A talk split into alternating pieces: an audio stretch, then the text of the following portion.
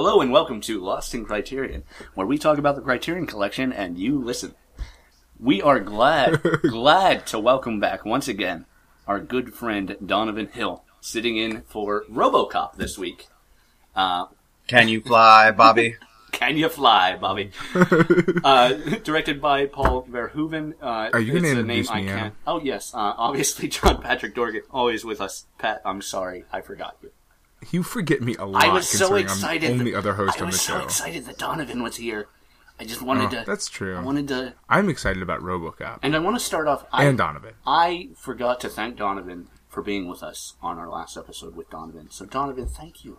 That's you should just start calling them like our last episodes with Donovan. That should just be the title of the episodes. Not even a spine number in the Yeah. name of the film. Donovan episode.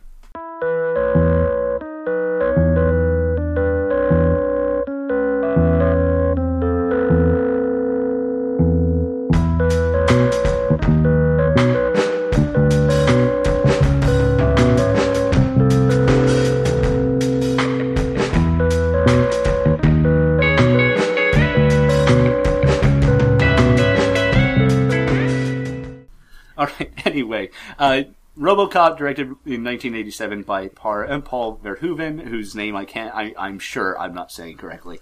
Uh, starring Peter Weller. Uh, essentially, though, Peter Weller we don't see for 90 percent of the movie. Yeah, starring Peter Weller for ten minutes at the beginning, and then Uh, the dad from that '70s show for the rest of it. Yes. What? Yes, yes. Uh, the dad from that 70s show, the greatest movie villain in the history of movie villains.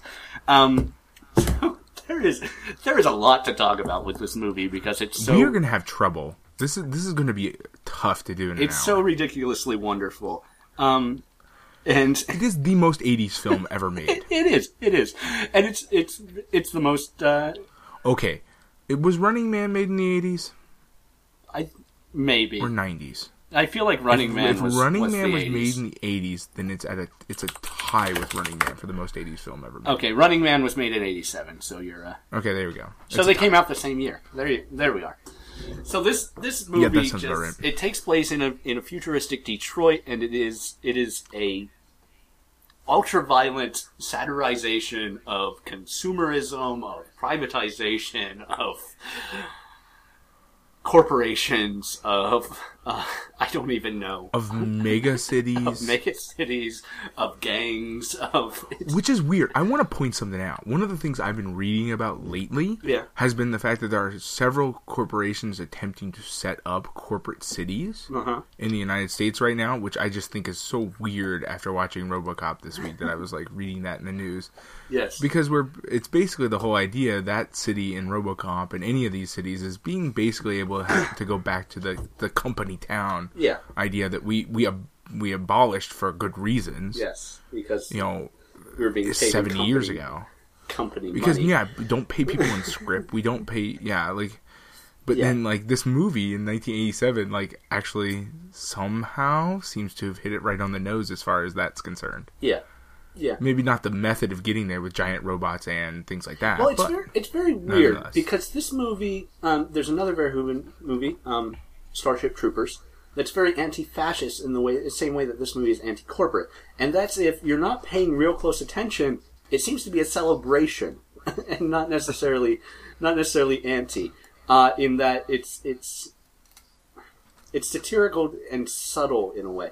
For instance, in this movie, in this movie, the guy who creates creates RoboCop, who who if there's any hero within the corporation, it's him.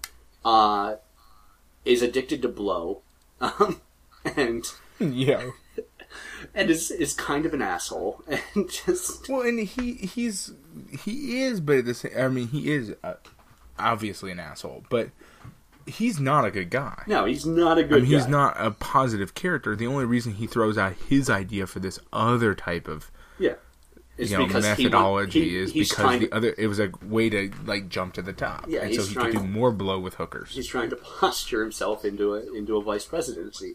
Um, right, he's trying to put himself in a a better hooker and blow situation. And at the same time, the ultimate villain is the guy doing the other project. It's not the corporation itself. and we are No, yeah, that's weird. we're only def- we're defeating the corporation. The only way we can defeat him is to have him be fired from the corporation. Right, and it's weird because the corporation is still there, still trying to make a mega city where Yeah. millions of workers will die in order to build it. Yes. Yes. So they're they're they're bad, but they're not bad enough to be the ultimate villain. Right, which is actually pretty amazing when you think about it. That a corporation that's prepared to risk millions of lives, which we they say multiple times throughout the the movie that this project will is not safe. The million like many of the workers will die. Yeah. It's also a Is film not that where bad enough to be the bad guy. it is. Uh, it's interesting that in this in this film, like numerous times, people who work at this company are just brutally murdered on the job site by the corporation. It's like products and or personnel itself, and it is not Yeah. even like a thing to anyone Yes. else working there. They're just like, oh. Mm-hmm. Anyway, so if you'll refer back to the right. graph, And that's- Ed that's two hundred nine weird. But that's- kills like at least six or seven people who work for that company, like in present product pres- like presentations, and no one Yes. is even like, no one even seems to comprehend that there might be some sort of legal liability here or criminal prosecution Right. because it is such Apparently a there foregone no law conclusion left. that the corporation is immune from all repercussions. Exactly. Exactly. We- it's actually pretty like when you were talking about the not so subtle subtle underpinnings of like uh that anti-corporatism Yeah. well you get i mean it's yeah it's so heavily there like because they also you hear them constantly talking about like who cares if other people you know who cares if those people die Yeah. all this stuff. It's like these people are so absurdly brazen in their attitudes Yeah. That they aren't just a satire of humanity. There's there's no Exactly. there aren't people like this in the world. Well, none that are none that are this Well- open about it yet. I- yeah, right. Give give Citizens idea, United is like it gets a couple pushed years to get enough, going. yeah. yes. I I, did. I mean, but that's the the whole notion of the film is if you push it far enough, you could get somebody like this. Yeah. If you let things go far enough, this is what we become. And I- I, like it. I like the weird future that this takes place in because the the, DJ, the future Detroit in this city looks like Detroit does now. Right. And- right. Not. I don't think it's supposed to be super future. I always thought Yeah. this was supposed to be one Well, of those I in the think it's- very it near supposed future. to be I think it takes Yeah, place it in like supposed to be 1999. 1999.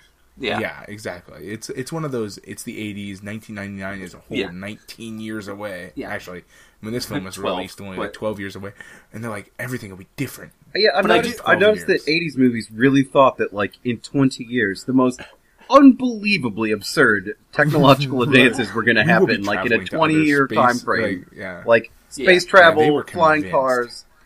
The the sheer amount of architectural and structural redesigning of cities required to make the cities of the early 2000s, the, as like, according as to the as, like, 80s, would be like a 200 year project of like the sheer Yeah, construction like, time ac- alone. According to 80s films, like as soon as the film, like the day after it's released, everybody's going to tear down every building. Yes. And we're just gonna we're gonna burn this shit to the ground. and We're gonna start all over again. And we'll Well, you have see, it done in 20 years. That's why the Right. Jetsons built all their cities on stilts, so that they didn't because have they to didn't even have a chance to tear it down. They didn't have a Yeah, chance they to built tear it it on top of the old. But. I, I love that this movie So takes it's- place in a Toledo. future where computers can run a person, but there still has to be an actual female secretary taking notes at the corporate meetings. Right. Well, no, and, and then they're still using like tube TVs Yes. that flicker a lot when you turn them on, and it's so wild. I I love '80s future I love 80s future. because '80s future is even like somehow '80s future is less convincing than '60s future. Yes, it really is. Because even when you like do something like you look at Star Trek, okay? Let's take Star Trek, the original series. There's basically nothing in those uh, TV shows that is really recognizable as now at that time, right? yeah. They really said, okay, everything's gonna be different in the future.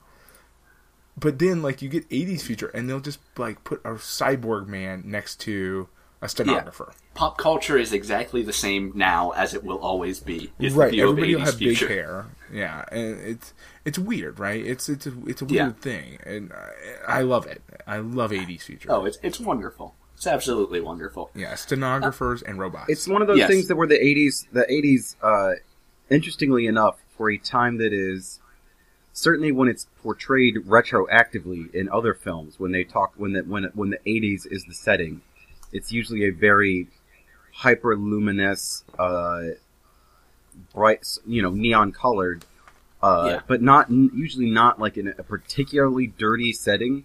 But whenever the '80s was casting forward in 20 years, uh, especially when you look at films like Blade Runner or or RoboCop or Oh, a yeah. couple other things, the Living- city is always everybody's living in a complete. Like we are always Yeah. living in like the most dystopian filth imaginable. Yeah, yeah, Yeah. like you're never clean. This the- movie, this movie definitely does for Detroit what what LA tries or what what Blade Runner tries to do for LA, and it's just this weird sort of. It doesn't go nearly as far as. What I, what I gotta point out though, w- one of my favorite scenes in the film that is that made me laugh. Okay, that kind of fits into this is the when RoboCop stops the boys from terrorizing the woman. These guys are the worst hooligans ever. They're not doing anything. Yes, They're just talking to her in like a rude manner. yes, like when you really watch the film, like I know the implications that they're going to rape her. Listen, Yeah. man, RoboCop don't get sip that. that. shit. right, but it really You see comes this gun? as, This yeah, gun's in my leg. like, I will take it out of my leg and put 67 bullets into each of you. Right, Yes. and never reload. But like, no, that's the thing though. That's what I love about it because like, it, Yeah, wait a minute, he never does reload. Actually, no, he doesn't.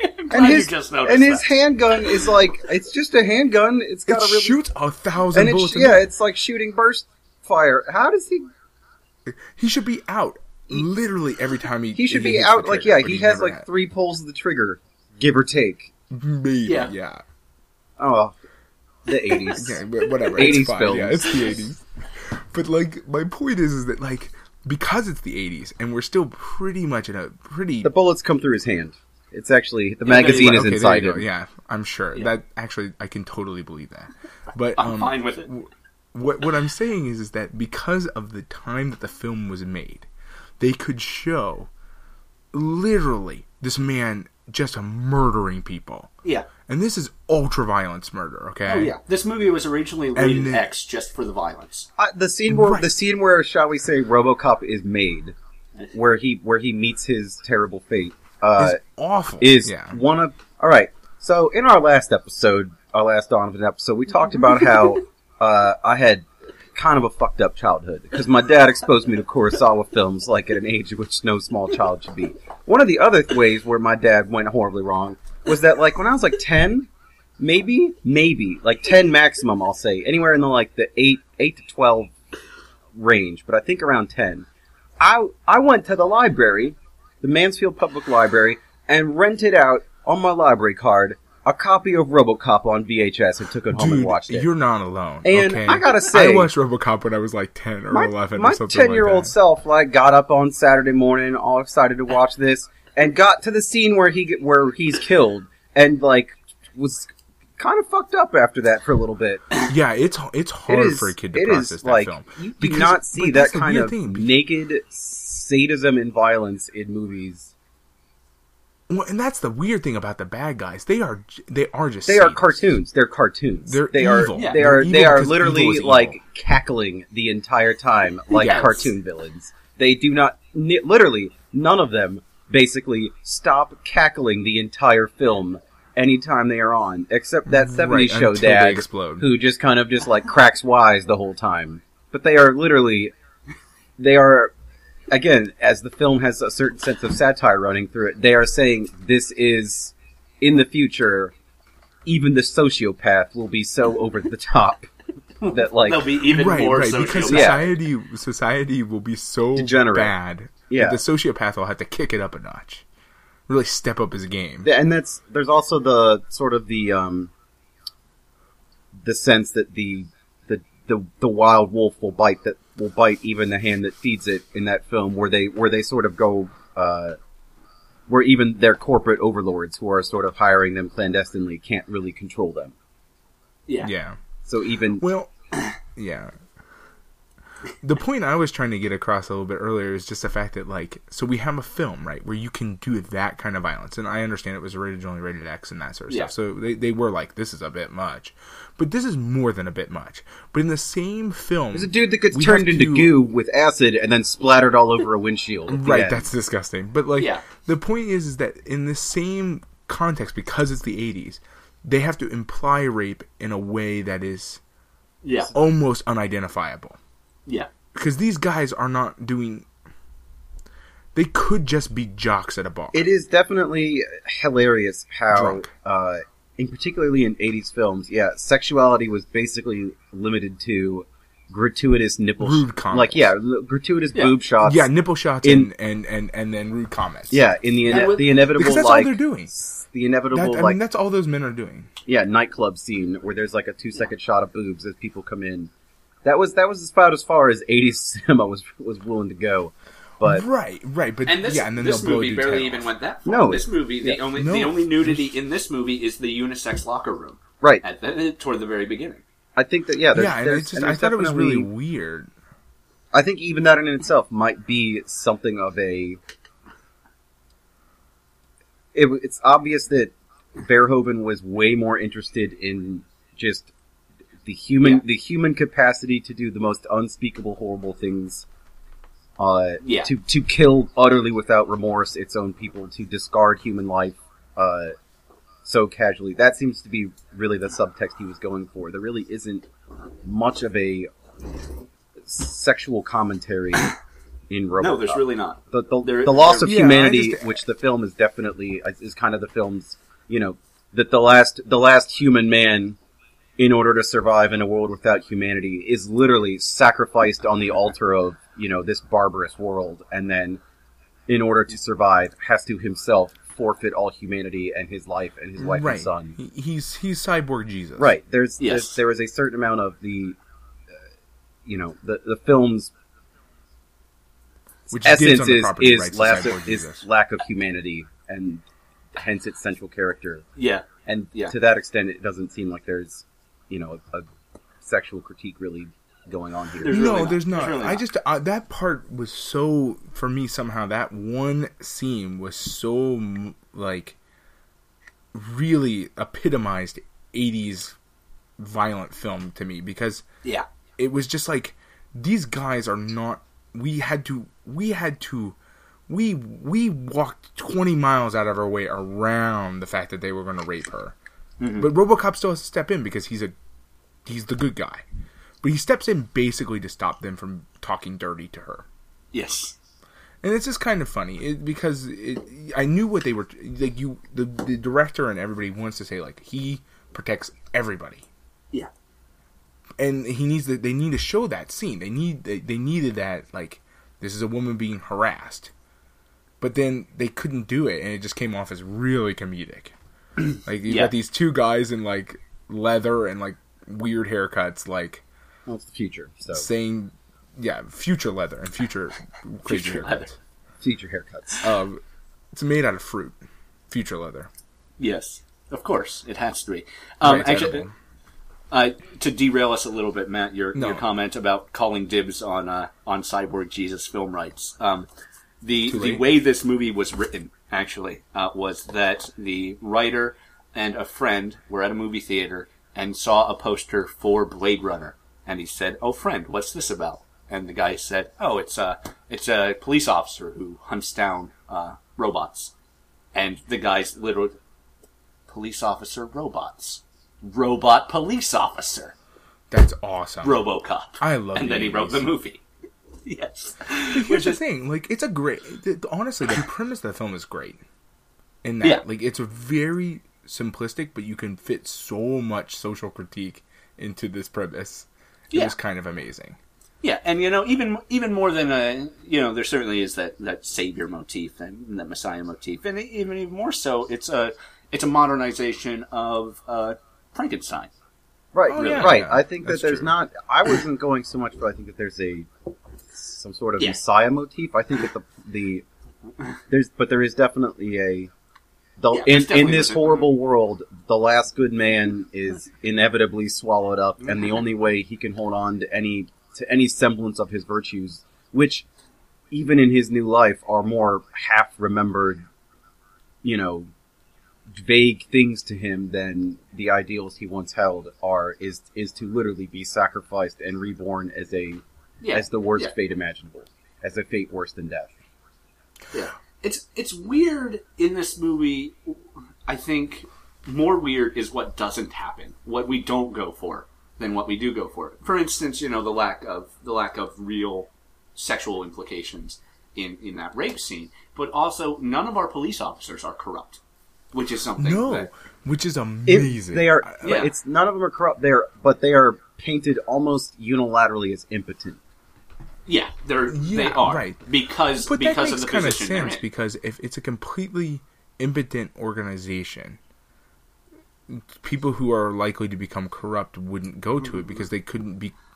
If You're you're the kind of person There's- who takes a there's no why position go to a there's job no. where They're so you'll never get a impotent that the the desire to abuse that power is is a is a empty desire. Right. There are so many other better ways to have unlimited, Power, unchecked power and abuse it without any consequences. That the, that the police force is is no longer. The police force Yes. is made up of basically people who would normally be.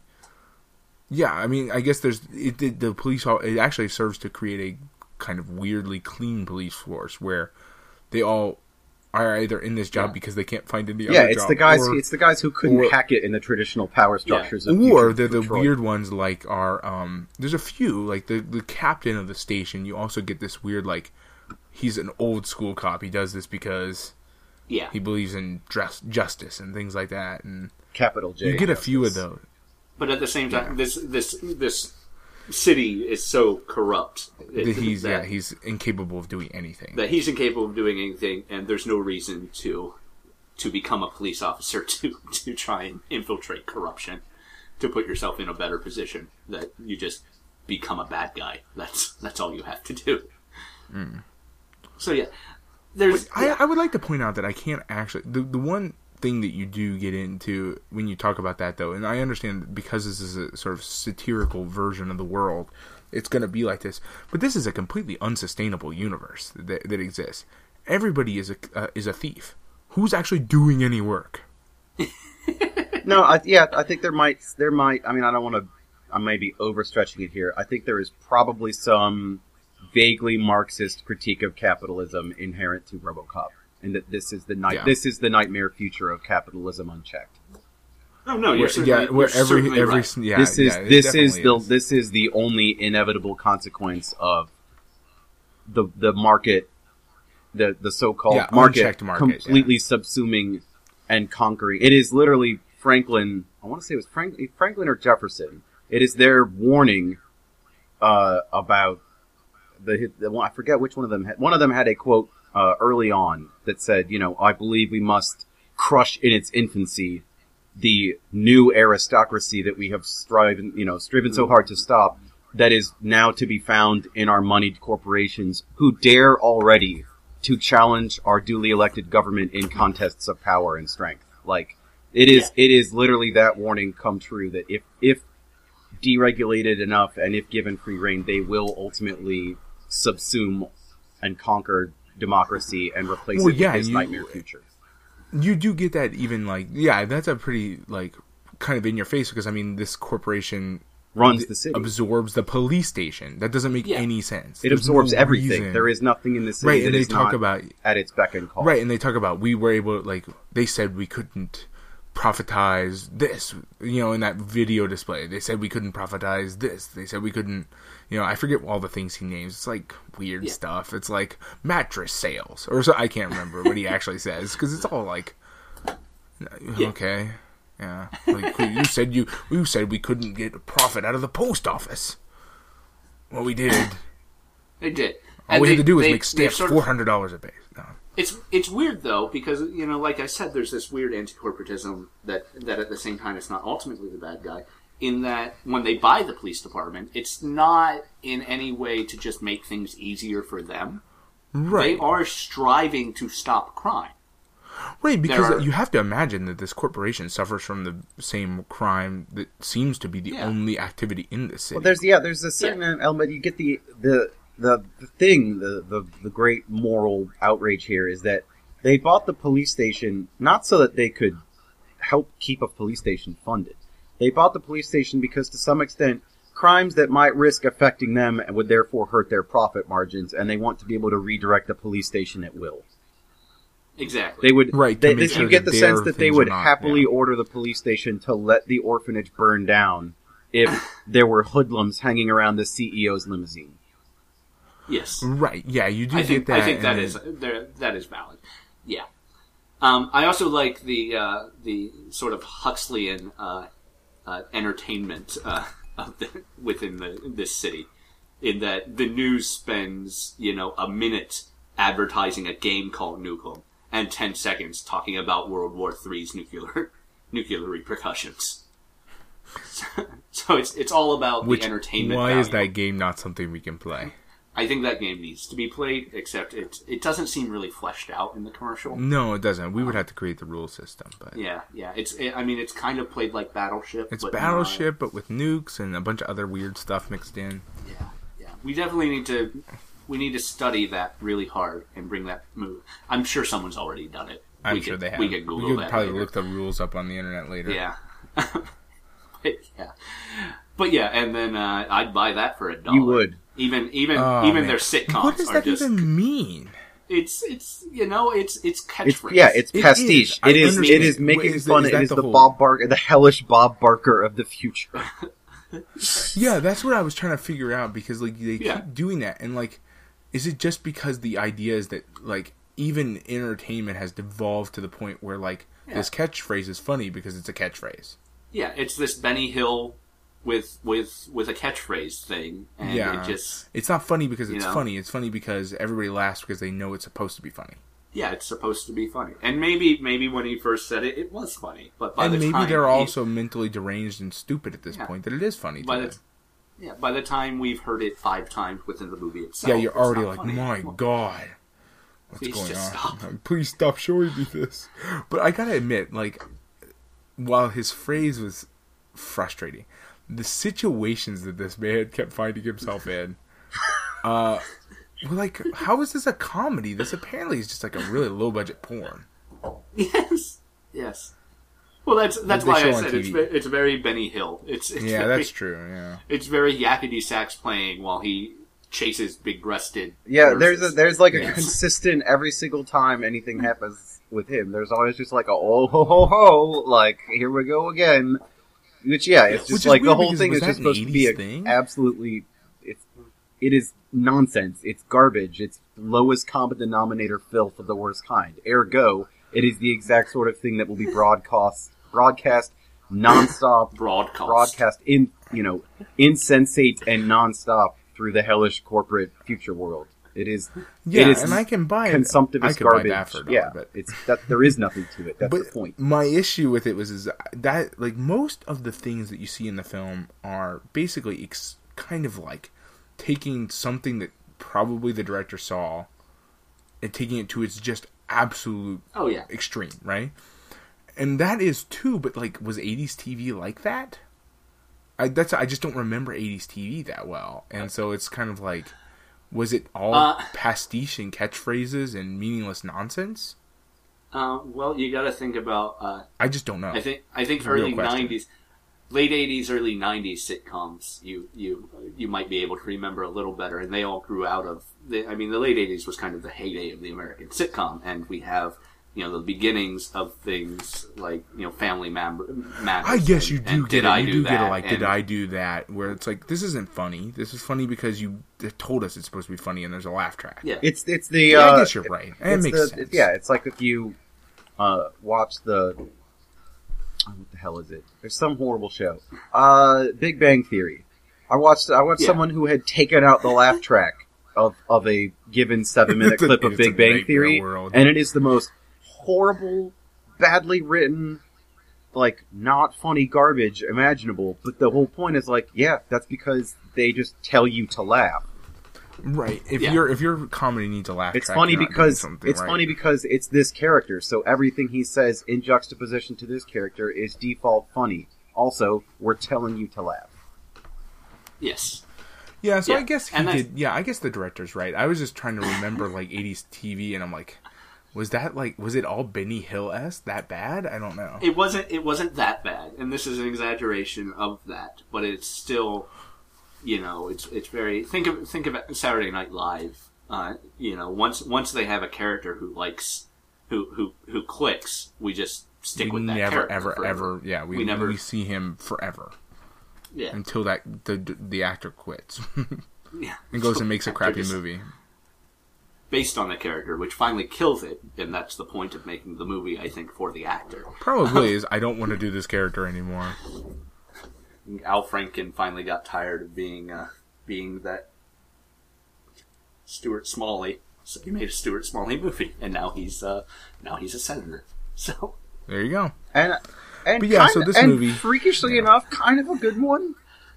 One Yeah, that one that yeah, really seems to pay a lot of attention to you know to the to the stuff that most of them don't pay attention to in terms of the actual like mechanical details of working a government. So I Yeah. I'm constantly pleasantly surprised that that dude turned out to be actually a pretty good government public servant. Well, gosh darn it, people like him. They do. They well, some people do. Some people, some people. Uh yeah. So um, back to uh, back to Anyway. RoboCop. back to Uh, so Back to do, you- RoboCop. what, do What we want to start? what can Do you we want to say start about with RoboCop? um, the? Do we want to start with just the the scene where he's killed? That entire scene from start to. Do we? Can we just start with "Can you fly, Bobby"? I think we should just start there. Can you fly, Bobby? The best, the best line in any cinema uh, ever. Uh, Sets the Mainly because sets the delivered. tone for for this film. It does, so which is weird. The, the bad it gets sets the tone. It in in a what would normally be a really uh, I guess boring and sort of overly past. It, it's a thing that's like, that could have been done so poorly because yeah, we get it. It's the old. Here we will establish the bad guys are really bad because they will heartlessly kill their own for shits and giggles. But it's done Yes. with RoboCop's, you know, characteristic sense of just absolute bananas pointlessness that it actually does work as an effective way to characterize these men we've just met instantaneously without without being Yes. the cliched Darth Vader choking choking out his lieutenants. Now you can tell that Darth Vader really is a bad guy, yeah. Right. Yeah. We well it. or the Bond villain film that all about you know. that. Like we're going to paint these guys in exclusively primary colors. Yes. We own no shades, Yeah. All, all, everyone's very flat in this movie, but, but they're, they're supposed to purposely be. Yeah, flat. and and They're that's great. It works out great. It, it's wonderful that everybody is so disturbingly like humanless. Yeah. Yeah. And, and, and, and, and in that regard, we go from throwing your uh, your own underling out of a out of the back of a moving car in order to try and uh, stop the police and for chasing you. really no reason. What did Bobby do? Bobby was- was, just well, there His name fit. I thought the he got line. shot. That's- because it couldn't Wasn't have he been like. wounded? He did. No, he did get. But, he right, did get but shot. they're in did a get van, wounded. and Yeah. they're like they're apparently immune to uh, any sort of uh, police intervention because we keep Yeah. seeing reports that like he murdered another eighteen thousand police officers this week. Um, Yes. and so like we get this thing where it's like he just did it because he didn't like Bobby. That's my You don't even really- know. I don't even I actually- think you can say that. I don't think it's that. It's no. He just did it because Bobby was at hand. right. and Yeah, it's not even that he on. disliked Bobby. He does. He like that's the thing. He is so. He is. They are all such psychopaths. It's not even that they dislike. You don't get the sense that they really actively dislike RoboCop man when they're killing him. They are just he's at hand, and they need something. They And are. we they crave need to the kill, exaltation yeah. of ultraviolence. They are. They Yeah. have no personal agenda against him. He is just the nearest victim at hand, and it's been five minutes since they've indulged themselves. Right, but Yes, which begs the question of how could this group possibly exist without devouring Um, itself? Well, uh, honor among thieves. Uh, as long as there are still Other people to other murder. people Right. to kill. Right. So the idea is that you also get the sense that it's a pack of weird alphas of to some extent. They are all. They are Yeah, all. They are yeah. all one another's equals. So none of them will But that's that's the that's sort of the what the Bobby scene extrapolates in some sense is that the second they smell You show weakness, any weakness, yeah, you're done. They, they destroy you. yeah, they they will turn That's on true. you That does because they are I didn't hadn't thought about that, but yeah, they do. That even helps to paint a picture of this group even more disturbing. That like Yeah, anything happens to you, yeah. Uh, like, and at, and you at the need same to go buy a pack of hemorrhoid cream, and you're there's yeah they're they are they are the quintessential hyena pack. They are constantly Yeah. cackling, That's true. constantly They moving. even cackle like a hyena yeah, pack. They, yeah. they literally at times Yeah. quite literally cackle like hyenas, and they are constantly just scavenging off this you know carcass of a world that they live Yeah. in. They are the Absolutely. roaming hyena pack, analogy. constantly gnawing the bones of this fallen society and eating even themselves when when no other food can be had. Hmm. yes, You- I extrapolate this yeah. deep, you know, cultural critique from "Can you fly, Bobby?" and then throwing him, can you fly? and then he throws him None on a cop car.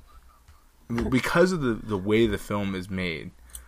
It's not that hard to to extrapolate Yeah, because they are all flat. They are all painted starkly. You get you know what these people are capable of. Eh, With all the characters, yes. you see it almost as soon as you meet them. This is what he's capable yeah, of. and and in that regard, you know, RoboCop is the only one who uh, who grows, but he doesn't so much grow as he recaptures what he right, was. he, he instead of grows becomes cyborg man, yeah, he he's he's which he's sort of actually, which is then weirdly, It is the- yeah. It's not so much that he is destroyed. I would say almost that he has somehow been frozen. He he's in their the- own yeah. special way with the cyborg thing they froze him in place so that he can't devolve because this is a, a society that despite the, the the nonsensicalness of the of the term devolve is evolving negatively i would say and Yeah. he is frozen in place as something that is not falling apart on, but by only, the fact that and, he is but in murdered. order to get there, he had to go through the most horrible. he had to be destroyed yeah, yeah, and Yeah. He, he can He only be be he can only be preserved after he's utterly annihilated. yeah it's weird I, I, I will say that, that one of the things that really sold me on this movie is the sequence where he is being rebuilt.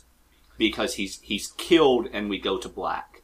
And we slowly and it's all first We- person. yeah, from we slowly get some reality for the next like back, yeah. ten minutes. We we get this and i love those scenes those are really seeing great again, and everybody talking about him. You know, as if he's nothing. He's just a machine because that's what he is. We are we are in the viewpoint of the machine uh, as we as we come back, and it's really it's five to ten minutes of that sort of grainy vision. Uh, you know, inter- the interface popping up with digital interference and and all the readouts, and you know he he comes back and he comes back. And then he picks up the gun and does the same gun spin that Murphy did, and it's his first sign of first sign that he's he's more than what they He think has he he is. residual has memory. some personality left yeah Yeah, yeah. There's- Which is, by the way, there's so much good in this. there is a lot of good in this movie, but man, were the '80s bold in what they what they would imagine. So bold and yet so not forward thinking. Like again, we get stenographer, and then we get like we can erase memories and replace brains, and just wild. I love it. I love that kind of futurism where you're like, oh, but we'll still be using this piece of crap over here. Still, still be using typewriters, but this guy has a gun in his leg. And this guy has a cyborg brain. yes. And and the uh, can we uh, can we get someone to design an interface that actually way, eh, works the way his does, where it's just a death spike you plug into a computer? How does how does that work electronically? Which one? Wait, what? His his death the little spike that comes out of his hand, Oh, which is how yeah. he interacts Wow. with the computers, even though no one else exhibits that same sort of thing. Yeah, nobody else has that technology, but yet it's Yeah. compatible with every piece of technology runs into. Yes. Is he literally just stabbing into the computer, or is there There's a actually port. a There's port, a port. that he's using? It's like, wait, what move? Oh man, this sound. I'm gonna say that that is borrowed because I swear might- to God, I I've read in a book or something the term data spike, and not referring to like the amount of data spiking, but actually as an interface Yeah. type. In some book or something I, uh, read somewhere. It sounds super like nostalgic, like familiar, not nostalgic, familiar. I I don't know what the. I just swear I've read it in a book or something where somebody was like, Well, you know, think, plugging think, in data I think the term data spike actually like means something. It does. No, it does. But I'm I'm talking about referring to a physical object being plugged in. There was some book or something I read that had that in there. I have no idea. and maybe they borrowed it from RoboCop. Let's. Well, it's unfortunate because I would probably in in this group I'm probably going to be the one who would know, and I don't know. Yes. So I certainly don't. I certainly don't. So let's stop talking. yeah, sorry. It's just it felt really familiar when I saw it, and not I've because wondered, I've seen that, to some before. extent, I think that there's a humorous analog between that thing R2D2 always is plugging in to things that just, no matter where he goes, Yes. even like when they're on Cloud City, R2D2 can just bust out his thing and, and completely hijack the entire city's computer system. But when RoboCop does it, because it's a Paul Verhoeven ultraviolent movie, his isn't just like a little thing he spins in. It's literally a spike that he punches into the computer and or people. right, right. He is Or or or through Yeah. the bad guy. it's, it's even even his act of receiving data is a act yeah. of is an act of like unchecked Violence visceral the computer, violence. Yeah. Well, yeah. It's- he it- doesn't- it's he doesn't thing that you're download, he stabs the port computer. used as a weapon. Yeah. Yes. Ah, isn't it wonderful? Yeah. I like I like that he uh, sort of defeats ED two oh nine in the same way that old Doctor Who defeated the Daleks. He can't do stairs. Yeah, well, there you go. Yeah, like, yeah, that was so weird. It's like, who designed this robot? Who is this? Who is the asshole who's like, oh, stairs, right? Worst police officer ever.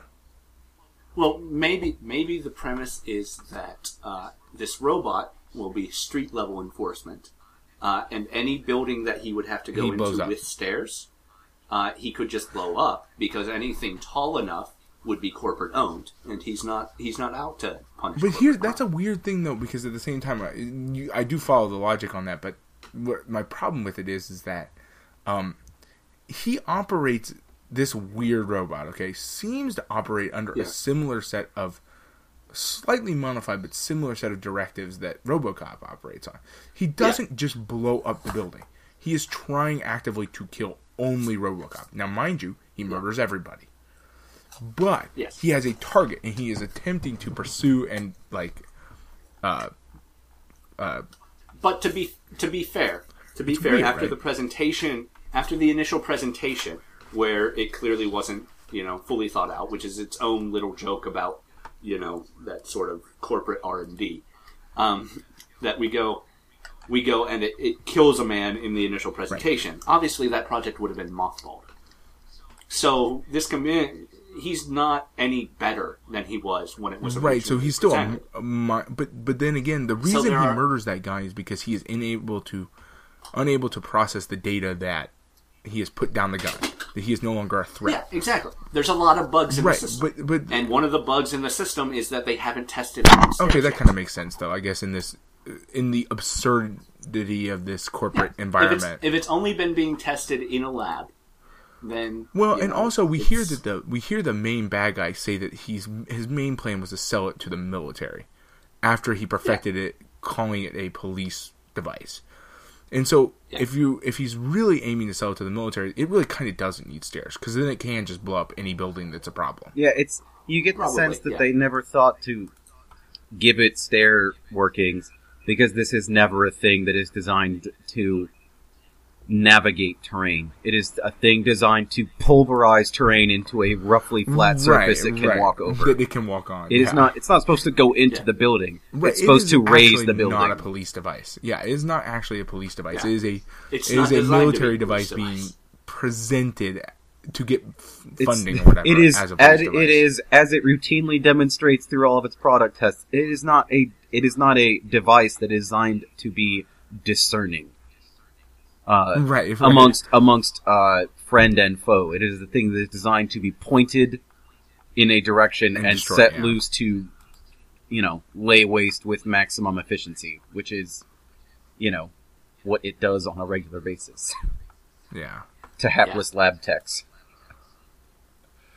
Oh, I love this movie. And there's yeah, and there's and that Vice sense of it. And- That's another thing that you know there is a parallel there between the cackling hyena gangsters and you know the corporation itself in that they are completely indifferent to just tossing tossing away their own people in the most violent way, Yeah. and it's not. It is not. An, it Which is, is- It's not something that ever crosses their mind.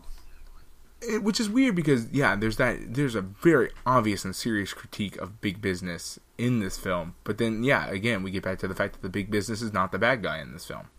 It's just a bad Yeah. guy. But it's not a member it's of the not business the who happens to guy. be corrupt in a way that the business isn't necessarily itself corrupt. Right, it's weird because yeah, it's again like it's the bad guy. The the business is a bad guy, but it's only one of the bad guys. It's like the film is like, well, we have so many bad guys.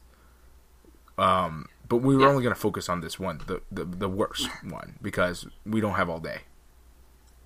But even the CEO, you know, he he understands that RoboCop can't act against our main bad guy when you know he, he tells him as much. Um, and so he, RoboCop plays the recording of him admitting that uh, he murdered Morton, the other guy, the other and the guy who created RoboCop. He had him killed, and that you know gets him fired. And then, and then he can be brought to By being shot and thrown out of a Um, skyscraper. Yes, yes, but uh, but uh, you know, at the same time, there is a certain morality, you know, that the CEO has. You get yeah, you get the sense that the he has, CEO is he has a he has an internally consistent morality, which is Yeah. that these are the things the things that are hurt the company are bad, and what this guy is doing Yeah. is actually hurting the company. He's not Yeah. particularly concerned when the lab techs get shot to ribbons during the product presentations, but but Certainly not. But you know, he has his standards. yes, even even evil Right. has its standards. I yeah, guess. yeah, that's what we get to. Yeah, it's except for uh, our main bad guy, the dad from that '70s show. He has no standards. No, actually, even he has standards because no one can be his equal. Because when the other guy shows up with a car just like his, he blows it up. yeah, yeah. Well, he has yeah he has an internally consistent psychopathy. Yes, yes. But even he's the alpha of all the alphas. Which is weird because And those it's guns, a weird actor those to guns pick they for, have. uh, that, but yeah, Well, he yeah. doesn't He- throughout he- the film. He, He, does a he does a good well. job, but he's the least threatening man on earth because he looks like a dad. It's true. It's true. He does, and even even there, he looks like a dad. But oh yeah, but the guns, I- yeah, I- the blow up things the guns they have, The- the the- the uh, that are basically like tank the ones that are shells or something. designed.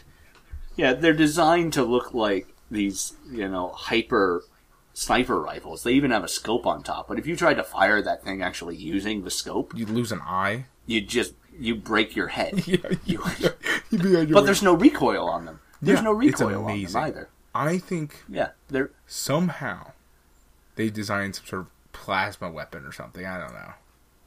It's the '80s. Why maybe not? that's it's not it's not explosive explosive rounds. It just literally. Uh, excites Right, it's a excites bit- the yeah, atoms it- until they explode Yeah, themselves. exactly. I think that's what's got to be going on because you can't really otherwise justify an explosion that large using anything that would even be remotely bullet sized.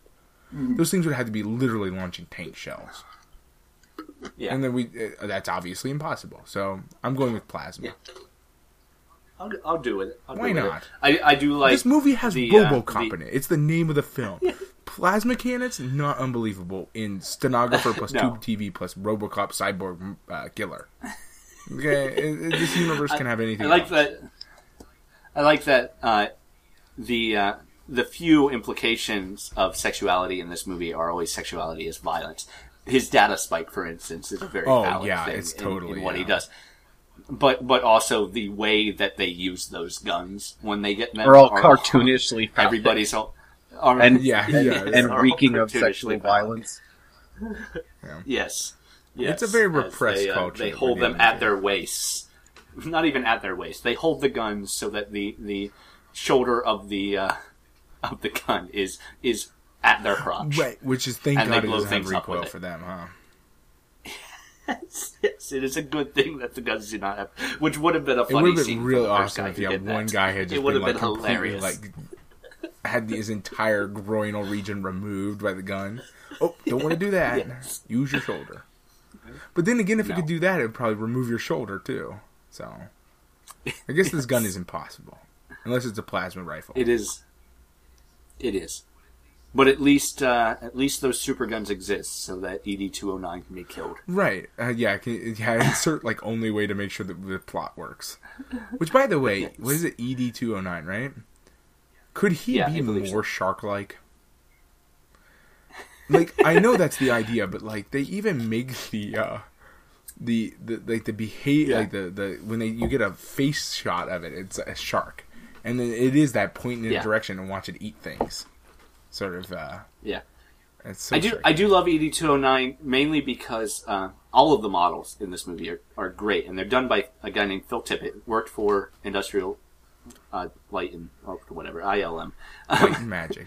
Uh, he, yeah, Light and Magic. He won an Oscar for Return of the Jedi, uh, and now he's doing uh, now he's doing RoboCop, and it's it's simply marvelous. It's beautiful. Um, but uh, yeah, I love all the all the special effects in this movie. I, I absolutely love, uh, except for the melting guy. That's the melting guy I could have done Yeah, without. I did not enjoy that. That was like, ooh, Especially when he like God. splatters. Did we really need But yeah. that? We did. Well, it's I mean it's it's further sort of you know. there- There's this abandoned steel mill. He also that's did just Howard full the of Duck. barrel. I'm oh, sorry. Yeah, it's full of barrels of uh, of industrial waste that are just yeah, sitting like there. Oh, man, I, you gotta love this city. Yeah, yeah. I mean, it's just it's just further further you know anti-corporatism sort of things. Um, that that there's so little responsibility here because there's no there's no government interference because the gov- the corporation owns. and You said we couldn't make the interfer- that would government profitable. Yes. So instead, they uh, they just So you let know, their, uh, Adam, that let there their is a industrial waste sit around. 2013 RoboCop reboot, which will star Yes. Joel Yeah. Kinnaman, weren't talk whoever that that. is, Gary Oldman, Sam Jackson, and Hugh Laurie. Yeah. Yeah, it's it's interesting who's That is involved. that is the with Hugh Laurie got out of bizarrest the cast project. for a RoboCop reboot. I think I think isn't didn't Hugh Laurie say no, and they got somebody else to take his place. I feel like Yes. I feel like I heard Robo. Uh, I feel like I heard that uh, um, Hugh Laurie Yeah. dropped out. I don't know that. yeah, I certain. remember reading it. Um, Um, let me let me see if I can. Um, yeah, I feel like I feel like actually Gary Oldman replaced Hugh maybe Laurie. yeah. No, Michael Keaton. But yeah, Michael Samuel- Keaton is Michael what it says on like a yes, lot of Michael our Keaton Google replaced- results.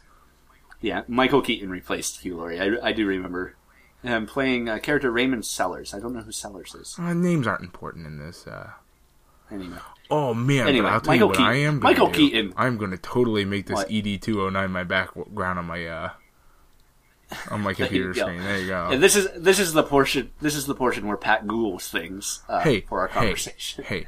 Only because usually we are poorly informed. Who the hell is Joel It's. Kinnaman?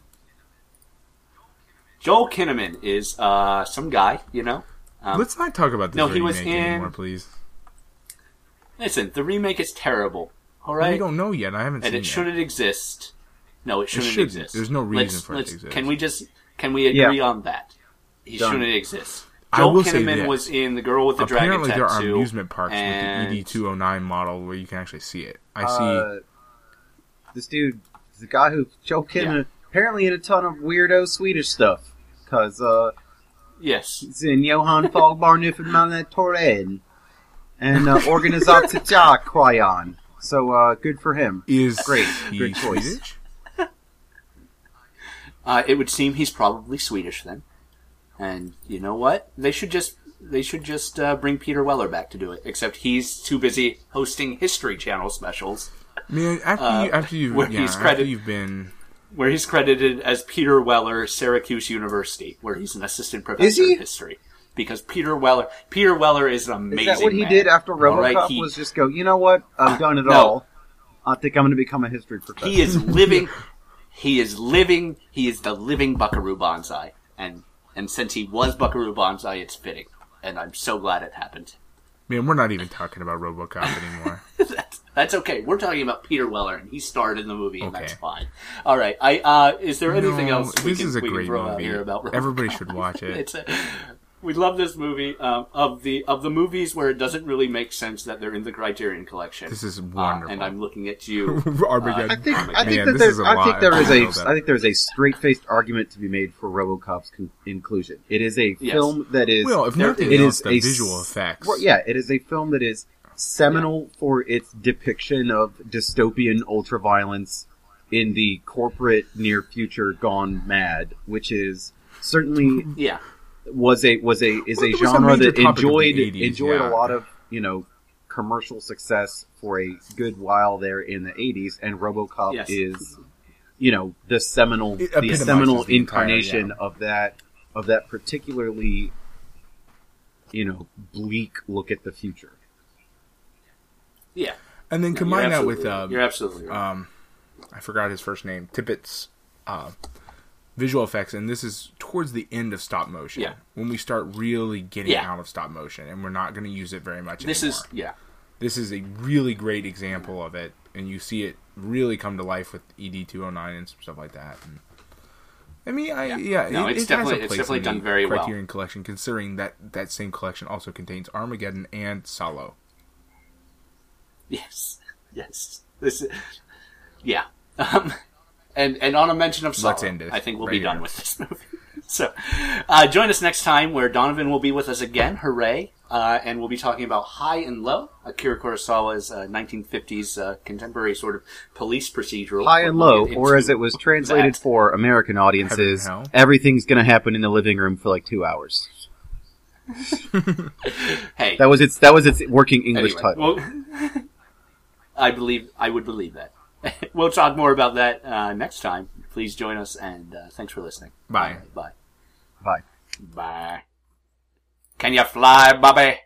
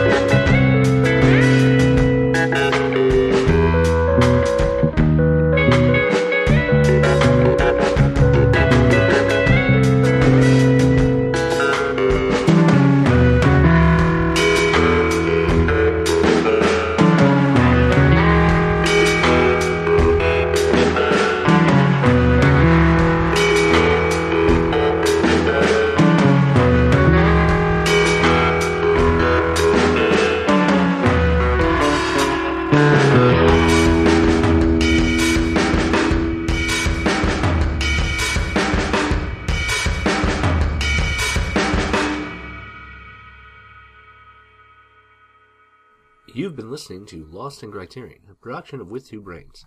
The show is hosted by Adam Glass and John Patrick Owatari Dorgan. Jonathan Hape did the music, and Adam Glass also edited it all together. Feel free to contact us by email via lostincriterion at with2brains.com or join us on the web at www.lostincriterion.com.